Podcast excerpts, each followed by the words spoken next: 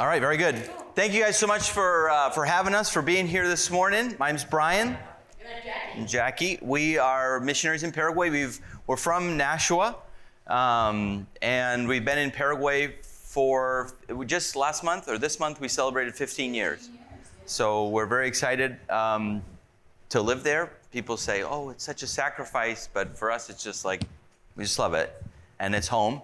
Uh, we've got four girls. They were not able to be re- released from the grip of their grandmother. Yeah. So uh, they're over in the Cape with uh, grandma and grandpa, and um, and so you just got us today. So anyway, um, we're going to show the video, but maybe before we could just give kind of like a, you want to talk a, a little bit about how we got to where we are, and, and then they'll see the video. And sure, yeah. So I um, was born in Nashua, New Hampshire, but I grew up in Venezuela, South America, where my parents were missionaries as well. And we were in a very small uh, village named Chapurana with about five hundred people. So if you've ever seen Tarzan, I am Jane. And um, I uh, left that. We did like carrying buckets of water on our head and cooking over open fires. And that was my childhood. And so for me, Paraguay is definitely my comfort zone. When I met Brian, he wanted to be a church planter in Maine, and that for me was terrifying. I was like, is there snow there? What, how does that work, you know? So um, when he decided, and you know, we started praying together and thinking about my background and Spanish speaking, and kind of started heading towards South America, that was a huge relief for me because I was headed back home. So um, we love Paraguay. We love raising our kids there. We started as church planters, and we helped start two churches in Paraguay. And we always talked about one day working with the orphan and vulnerable child. And we had kind of talked about doing that in our retirement and maybe in Africa, because that's where we thought they all were. And um, over the course of several years of church ministry, we started realizing that they were in Paraguay as well. And we begin to learn their names and their faces. And that's not something that you can unsee or forget. And so we just felt burdened to really help churches there become active in working with the future generation for the orphan and vulnerable kid. And so um, Brian's going to share more about that. We're going to show a video, which will talk about our ministry more in detail. But it's really just a great honor to be here. And I would love to talk more with each and every one of you afterwards. So thank you for having us. All right. All right. Uh, I'd like to invite you to take your Bibles with me to Isaiah chapter one, Isaiah one. And while you're doing that, I'll just kind of expand a little bit on what you saw in the video. Little Neighbors has three, three branches. Our logo has r- really one plant and has three leaves. So the three leaves of Little Neighbors is the foster care program, uh, the adoption support program, and the mentoring program. Uh, One of the amazing ways that God has used us this year, we've, we've just since launching been able to serve twelve, um, twelve young people, uh, some in foster care, uh, one young girl uh, working with her and her adoptive family, a fourteen-year-old girl, and uh, then a number of others through through the mentoring and aging out. Because a lot of times in Paraguay, there's really, it's it's almost like we, we call it the waterfall. They're about to f- flow off the waterfall once they reach eighteen or twenty, and who is their support person. And so when I'm talking this morning about Little Neighbors and what we're doing in Paraguay, I want you also to be thinking about what's going on here locally, because as Jackie and I learned in Paraguay, we were thinking about going to a different continent, a different country, and serving and working with orphaned and vulnerable children there. But what God showed us was that they're right there in our neighborhood in Paraguay, and the same thing can be said here, is you can think about, oh, let's uh, donate, or let's pray for, or let's think about the orphan and vulnerable children in, in Paraguay, uh, and I'll say to you that they're they're here with you. Because the answer for for what the needs of an orphan or vulnerable child is, is not anything, but it is people, it is relationship. And f- f- from my point of view, it is the local church. Um, there's nobody here that would say, you know, James one twenty-seven, if you've been in church very long, you're, you're probably familiar with the verse that says that true religion is, is to visit the, the orphan and the widow in their need, right? Nobody's going to argue with that. And one of our family's favorite movies, Nacho Libre, would say, you know, I, I hate all the orphans, right? Was that one, Esqueleto or something like that? He says, Nobody's going to say that. That's ridiculous. But what are we doing for them? When James one twenty-seven says to visit them, for us, what we experienced when we were the directors in, in an orphanage was the, the idea, the concept was, let's go plan a Children's Day event or Christmas event, and we'll show up, and we'll have clowns and a Bible study and candy, and we'll do this big show, and and then pat ourselves on the back and come back next year maybe, or in two years. But that's really not what visit means. When the Bible talks about God visited his people, it doesn't mean God showed up with candy and clowns and a cute story and disappeared. But when God showed up, when God visited us or visited his people, he made an impact. And many times he sits with us in the sadness, in the heartbrokenness, and in the joys, and stays there for a minute, even in the awkward silence. And he sits there in that with us and helps us to move on from it. And so visiting can't mean just showing up with clowns and candy, but it has to be something more than that. So what we're seeing is the key to it is family. The key to it is relationships. The key to it is, is building, uh, showing, modeling what a safe, loving family, what a safe, loving mom, a safe, loving dad could mean to a child. And one of the things that we've seen time and time again, and it's true here, it's true in Paraguay, it's true everywhere, that a lot of kids who grow up in these situations, uh, in, an, in a children's home, a children's village, an orphanage or whatever, they'll they'll get to be eighteen or twenty or whatever the age is that they eventually leave, and and they fall off that waterfall, and they start their life independently, whether successfully or unsuccessfully or whatever, but they've never experienced what it is to live in a home where there's a, a mom that loves them or a dad that loves them, or never seen what it is for a, a mom and a dad to not be in agreement but not hit each other. And so so then the only experience, the only the only thing they've seen is violence and mistreatment. And so what happens is they repeat that if there's not any up weather. Because how did you learn? And those of us who are parents, we didn't learn how to parent by necessarily going to a parenting class. Well, maybe you went to a parenting class, but I assure you the way that you parent is very similar, whether you want to admit it or not, is very, all the things that I said about as a kid about my dad. I'm never going to do that. Dad, that makes me so mad whenever dad does X, Y, or Z or reacts this way or that way. I'm never going to do that with my kids. I'm going to... You know, what is exactly the thing that I do is exactly what mom and dad did with me, right? So we we we re, we reach into our past experiences and, and the way we were raised to to then raise our kids. And what if they've never seen what it is to be raised in a safe, loving family? How can we expect them to be the safe, loving adult if they were never loved that way? So I want to dive in now to, to Isaiah one. And and so we we heard some pray, a prayer this morning that God would speak through the speaker and touch our hearts. Well, your heart's about to get touched, and and maybe in a in a challenging way, uh, maybe in a way that you weren't prepared for. Um, maybe uh, it, it'll be a little bit, uh, maybe a, a, a little jab to stir you to maybe do something more, to be something more, to become transformed in a way that maybe we weren't expecting this morning. And maybe we were expecting pictures of, of cute little orphans from Paraguay, uh, but really I wanna I wanna challenge you, and I wanna push. I wanna push um, in maybe a way that, that would be new uh, for you this morning. So let's look in Isaiah, Isaiah chapter one, and we'll start reading in verse number two. Now, Isaiah is a prophet to Israel, and he's he's preaching to the people of Israel to tell them to repent because judgment's coming.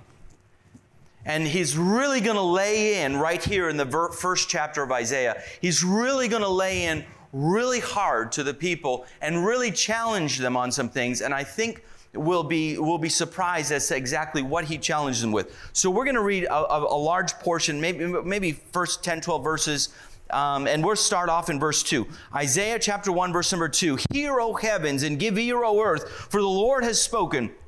I've nourished and brought you, brought up children, and they've rebelled against me. The ox knows his master, or ox knows his owner, and the master, the ass his master's crib. But Israel does not know. My people do not consider.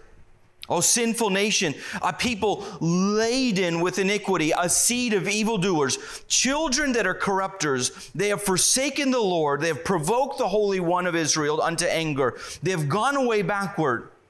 Why should you be stricken anymore?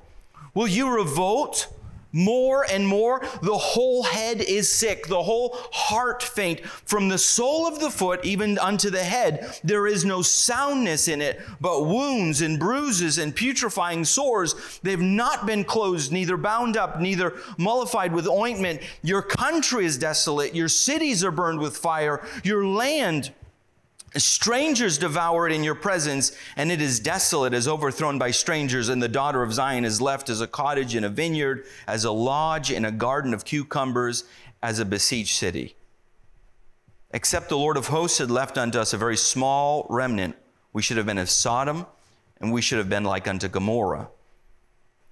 Hear the, hear the word of the Lord, ye rulers of Sodom. Give ear unto the law of our God, ye people of Gomorrah. Let's pray.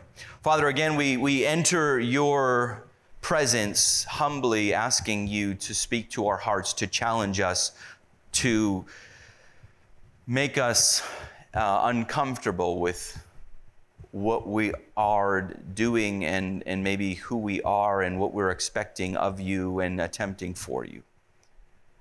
Would you challenge us this morning through your word, not to do something because a speaker said it, but maybe to become something because you've stirred it in our hearts.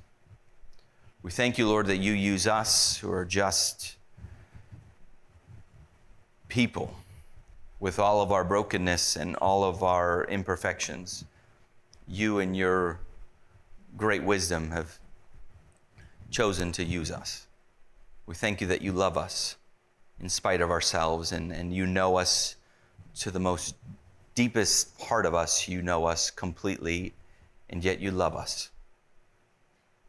To be known and yet to be loved. What a glorious, glorious thing, O God.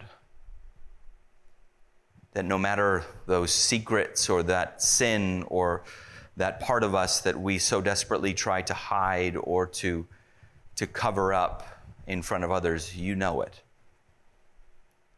And we can say in all boldness that you love us. How great you are. Stir us, I pray, in Jesus' good name. Amen. So we see in a, a we're, we're entering a courtroom this morning in, in Isaiah one. We see God in front, and he's calling all of creation into the courtroom to become tes, um, testigos, or to become um, testifiers, witnesses. There's the word. This is the first time I preached in English in, I think, a year or two years or something like that, so bear with me. So he is, he's calling all of creation to be witness in this judicial proceeding where God is the judge, and, and Israel, as it were, were standing before him to be judged.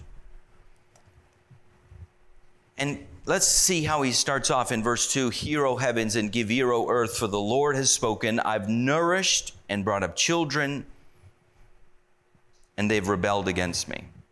So those of us who are parents, I mean, isn't it amazing once you become a, a mother or father, the, the different way that you're able to appreciate God, when the Bible uses the illustration of God's our Father, and, and you just see a whole new way of looking at the world when you're when you're a parent. Because when you're a kid, you know, it doesn't, you don't you don't you just don't know that much, right? Uh, you, you think you know lots, but you really don't. And then when you become a parent, you see everything as danger, and, and, and you see the expense that goes into raising a child, both financially, emotionally, right? Uh, just pouring yourself into a child. And that's what he, God is saying about the people of Israel. I've nourished you and brought you up. You know, just the way as a, as a, as a, as a parent, a mom or a dad, the way that, I mean, it's expensive to raise kids. We're here and we're like buying clothes, right? for the, for the girls, and you go to the checkout at Target, and it's like, goodness, how much is that? And then you have to buy them groceries because they want to eat, and you know, and then you have to buy them school supplies, and then you have to drive them around. I didn't know that as a parent, I would be an Uber for free, but that's pretty much all I do all day is drive my kids around, right? We want to go to the mall. We want to go to our friend's house. We want to go here or there. You know, so there's a, an, a financial expense involved with raising kids. But beyond that, money is very little in comparison to the emotional expense in raising kids, because you're pouring your life and you really want to do the best that you can to, to see your kids grow up and, I don't know, be a success at life and and and have a happy life. And and and there's so much that goes into that emotionally. And God's saying, I've I've tried to do that with Israel, but what was their response? What did they repay him with? He says, I've I've raised children, I've nourished them and brought them up, and they have rebelled against me. I've tried to make them strong with that great force of, of God, the creator of the universe. And we're we're very much imperfect parents, but God's a perfect parent. And God perfectly tried to raise up Israel, and they, even as a perfect dad, they rebelled against their perfect dad. And how, you know, my, my girls are right at the precipice of that age. Our oldest is just turned sixteen last week. You know, so it's like, whoa, we're getting into the serious business, right, of parenting. We have sixteen, uh, fourteen, uh, eleven, and, and seven. So we are like in the thick of it. And now with the sixteen-year-old, you're like just a few years away from college, and you're really like, oh boy, here's where the rubber meets the road, right? And and you don't, my heart would break if if if our kids were to wander from the Lord, or, or I don't know, something were to happen to their relationship with us. And I'm an imperfect parent, but imagine God, the perfect parent, and we rebelled. Israel rebelled. But it's not just that they rebelled. Verse three says, and God, again, he's he's in this process, this judicial proceeding, he's calling creation to look, and he uses really a very charming example to, to show how they've rebelled. He says, the ox knows his owner, and the ass or the donkey knows his master's crib, but Israel does not know. Israel does not know. My people don't even consider. So basically what he's saying is Israel, or us, are not even as smart as an ass or as an ox. That's a Bible word. We can say that, right? Israel is not as smart as a donkey or an ox. You aren't even that smart. I mean, that's pretty, that's cutting right to the bone. Now, for us, we could just say, well, I mean, he's talking about Israel. This is obviously, if you look at the exegetical analysis of the thing, you'll definitely see this is directly towards Israel. But come on, let's be honest with ourselves. Have any of us ever rebelled against the Lord? Have any of us known the way home to the Lord and said, mm, just don't want to go there. Just not ready to go home. Why? Because we have a horrible Father God waiting for us at home? No, it's just we're just having too much fun running the other way. And we've been we've been deceived into thinking that the that that the that what else is being offered out there is going to be better than Jesus. And Jesus is saying, but it's not. Come back, come back. And now he's at the point where he's telling Israel, Israel doesn't even know. He's rebelling. Israel is rebelling. And then it goes on to say in verse number four, sinful nation, people laden with sin, laden with iniquity. So they're way down by sin. So their rebellion is really severe. You're a seed of evildoers, children that are corrupters. They've forsaken the Lord. So not only are they rebelling against the Lord, but here it says they've forsaken the Lord. They've gone beyond, beyond just a rebellion against their Father. They are just completely turned their back on Him. They've forsaken God. They've provoked the Holy One of Israel unto anger, and they've gone away backward. So basically, everything that the instructions, the instruction manual said to do, they've done it backwards. They've done the opposite. And as a parent, just thinking about on a, on a parent level, thinking about that for your kids. And you know, lots of times, or you can get, get a, you know what's going to happen if they make this decision or they go with that group. And, and your heart breaks because, because you were there. And of course, we heard it from our parents. I was a teenager once too, and we all said, yeah, whatever. And now that we are the parents saying that to our kids, and we see the same face of disbelief, but you were a, a teenager back in the dark ages. You've got no idea what's going on. But no, I do know what's going on. And that's the way that's going to lead to destruction. That's exactly what God's telling them. Laden with sin, the sinful nation, seed of evildoers. They've provoked the Holy One. So Israel's rebelling. And then we see in verse number five, they're again going beyond rebelling. So why should you be stricken anymore? You'll revolt. You, you will revolt more and more. So what he's saying is what our parents all said to us. Do you want another one? Why should you be stricken anymore? Do you need, do you need another one? You know, we didn't have timeouts when I was growing up, right? So that's basically the heart of what G, what God is saying here. Do you need another one? When is it going to take for you to learn your lesson? Why should you be stricken anymore? Why do I need to keep on correcting you, punishing you, disciplining you to get you back on? What's it going to take for you to get back home? He said the whole head is sick. The whole heart is faint. They're, they're insisting, they're resisting the discipline of the Lord. So they're rebelling against God, and then God sends that corrective discipline. Not, in, not just, I, for, I, I think there's a big difference between punishment and discipline. Punishment really does not have in mind connecting with the, with, with the child or with the other person. But discipline really has at, at the, the good of the child. When we punish our kids, we're just thinking about, we're angry and frustrated and, and we want them to suffer. When we're disciplining them, we're wanting to restore relationship and get them on the right track. And, and they're resisting the discipline of the Lord. How long do you need another one? I mean, good. Why are you going to keep on going and resisting the correction of your heavenly Father, who only has the best in your in mind for you? So now we're seeing in verse number six to verse number nine a description of what sin has done to the people of Israel. That what what what does the effects of their rebellion and their resisting of God, what has it done to them? He says, from the sole of your foot, even to the head, there's no soundness, there's no healthiness. From the bottom of your foot to the top of your head, there's nothing that is healthy in your body right now. That sin affects us in ways spiritually, emotionally, physically, that sometimes we just do not appreciate, that we don't understand. There's no soundness. What is there? There's wounds and bruises and putrefying sores.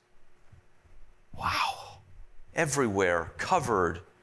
Israel here standing before the Lord, and God is pointing out, look, you are covered in bruises and wounds, and there, your sin is affecting you. You, you need to be taken care of. He says, they, they've not been closed, neither bound up, neither mollified with ointment. It's like, you've not even been to the doctor. You're quite obviously sick. You're quite obviously hurt. You have open wounds all over your body, and you don't even care. You're, you're not even looking to get it healed up. You're not even applying any medicine. You're not even, you're not even doing anything to take care of the issues that's going on. You're just oblivious. And if we pretend it doesn't exist, you're, you, you think it's going to go away. That's not the way it works. From the head to their feet. It says your country is desolate, your, your cities are burned with fire, your land, uh, your land strangers are de- devouring it in your presence. It's desolate, as overthrown by strangers. So now moving on from the example of their bodies to the example of their country, their nation, it's, it's burned with fire. Here he says, it's as if somebody has entered your house, a robber has entered your house. Imagine the indignity that you'd, you'd feel if, if there was a robber that entered your house and tied you up and sat at your table and began eating food out of your refrigerator. Just eating there in front of you, something that you worked hard to, to, to provide for your family, and to add insult to injury, he's just going to sit there and have a meal in front of you. And he's like, Israel, you don't even care. It's not even bothering you. It's like you're indifferent to this. How, I I, he, I don't even understand how, how to, to deal with that. And the daughter of Zion is left as a cottage in a vineyard, as a lodge in a garden of cucumbers, as a besieged city. Uh, that for me threw me for a loop. But what in the world does that mean? A lodge in a garden of cucumbers basically mean you're uh, you're a house in the middle of a field, surrounded by, your protection is a bunch of watermelons. I don't know if you ever built a wall out of watermelons, but it's probably not going to keep you safe from an enemy attack, right? Yeah. They're just going to eat their way through it, and you're you're toast. So what he's saying is, your body is completely sick. Your country has been sacked, has been has been devoured by the enemy, and your protection is non-existent. You've got cucumbers and watermelons protecting you. Not going to do very much against an armed enemy. And this is the effects and the life of the people of Israel. They are completely and utterly devastated, and they seem to not either care or notice. Except the Lord of hosts had left unto us a very small, small remnant, we should have been as Sodom, and we should have been like unto Gomorrah. And now he says in verse ten, here's where Israel gets the, the, the direct charges. Now, the principal of my high school and I were on a first-name basis. I don't know if there was anybody else like that. We knew each other quite well.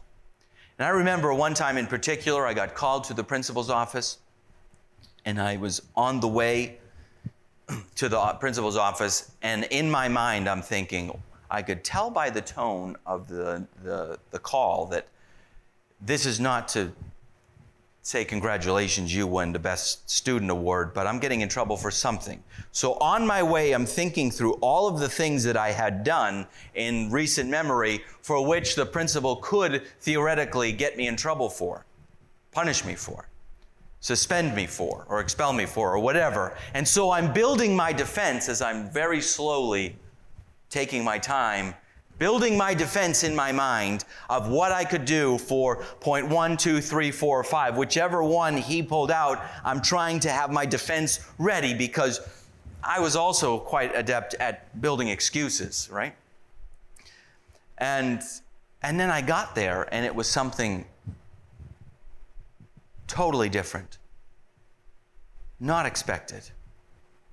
And he totally got me. I had no defense. But let's look what the what the crimes are of Israel. What has made them be so uh, putrefying sores and bruises, and they've got the cucumbers for the defense, and, and their uh, robbers have eaten all of their food, and they're just desolate. What's the crime? What have they done? What's wrong? What's the problem?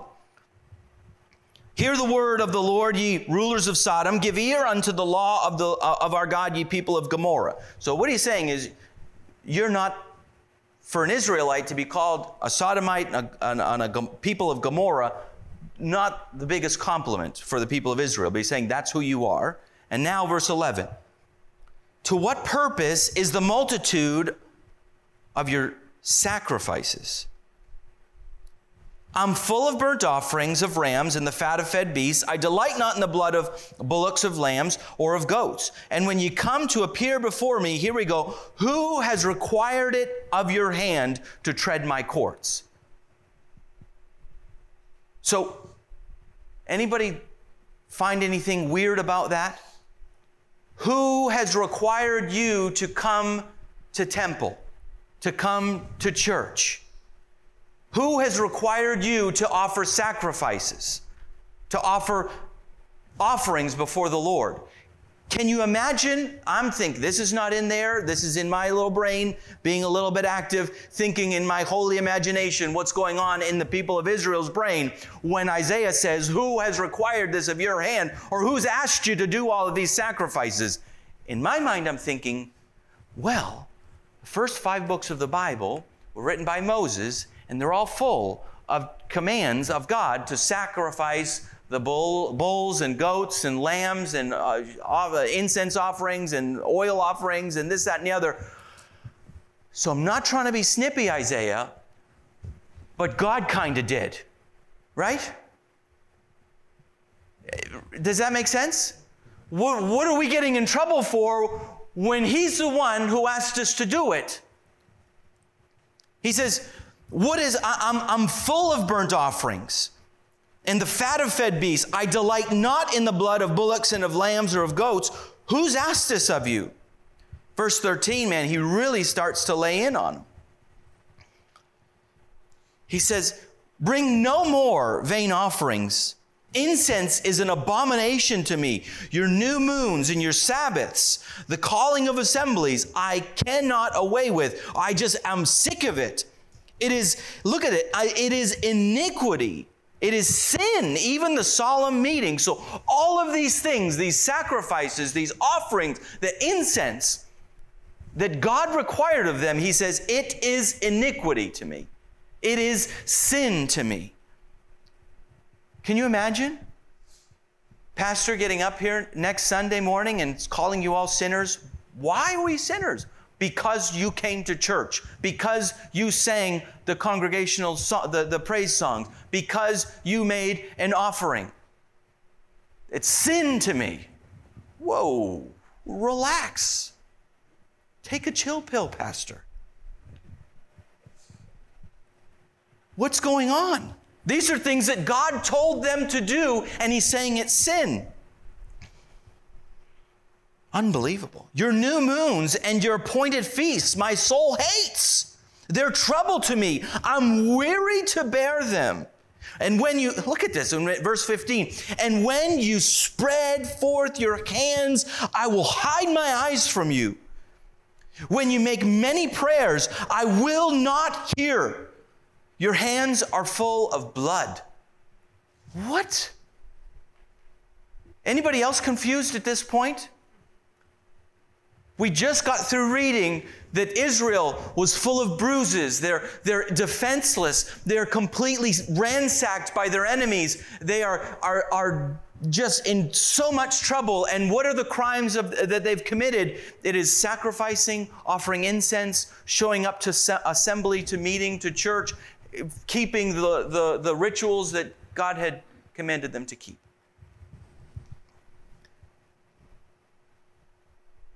It says now in verse sixteen, here we go, Israel's invited to, to make a true show of faith in God.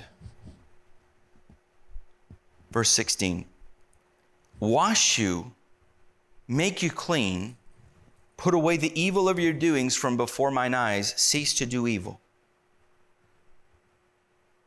Learn to do well, seek judgment, relieve the oppressed, judge the fatherless, plead for the widow.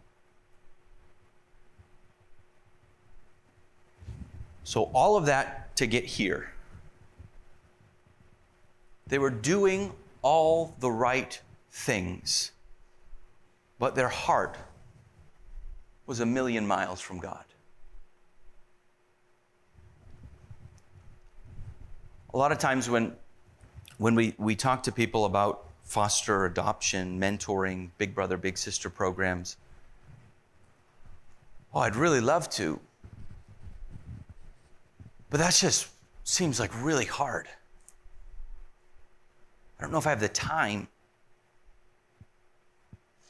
I'm not sure that, that that's necessarily my calling. See, everybody's really excited about impacting their world for Jesus. As long as it's not hard. I want to really impact my neighborhood and my school, my workplace for Christ and make an impact, just as long as it doesn't cost me anything.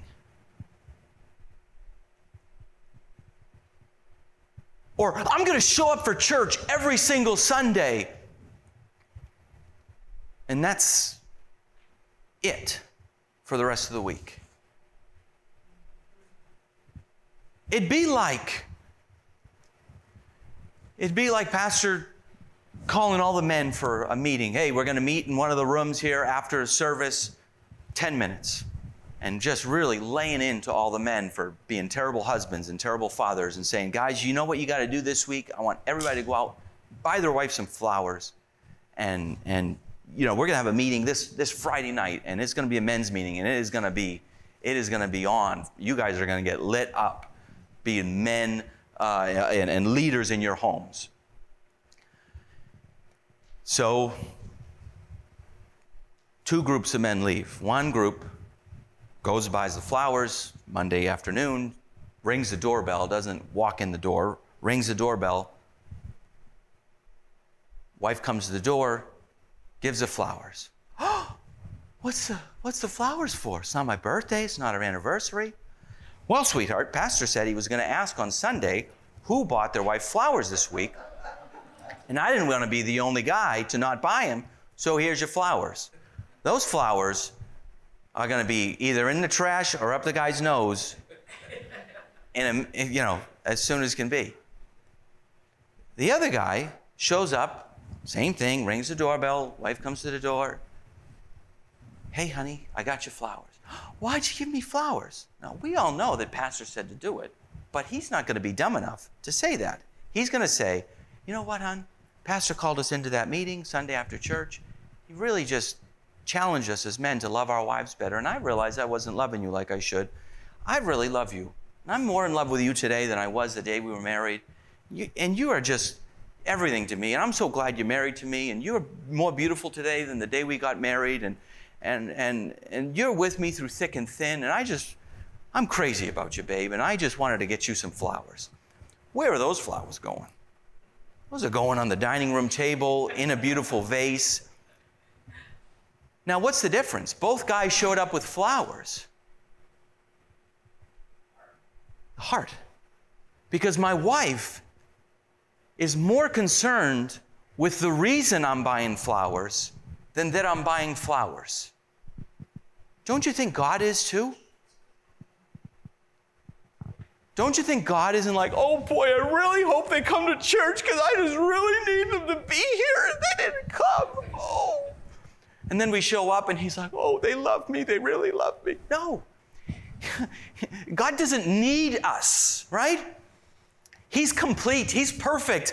He wants for our good, for us to see that he is good and he is beautiful and that we would worship him and serve him, not in order that we would be loved, but that because we have been loved. And so our service is an offering of, of love and devotion to him because he is beautiful and he is wonderful and he is our Savior and he has loved us. And so we don't show up here be, be, because we're doing it out of guilt or be out of some kind kind of command, but that we're singing and we're we're preaching and we're listening to preaching and we're studying and knowing God and serving God in our community because he has been so good. And that's what Israel forgot. They didn't forget to go to church.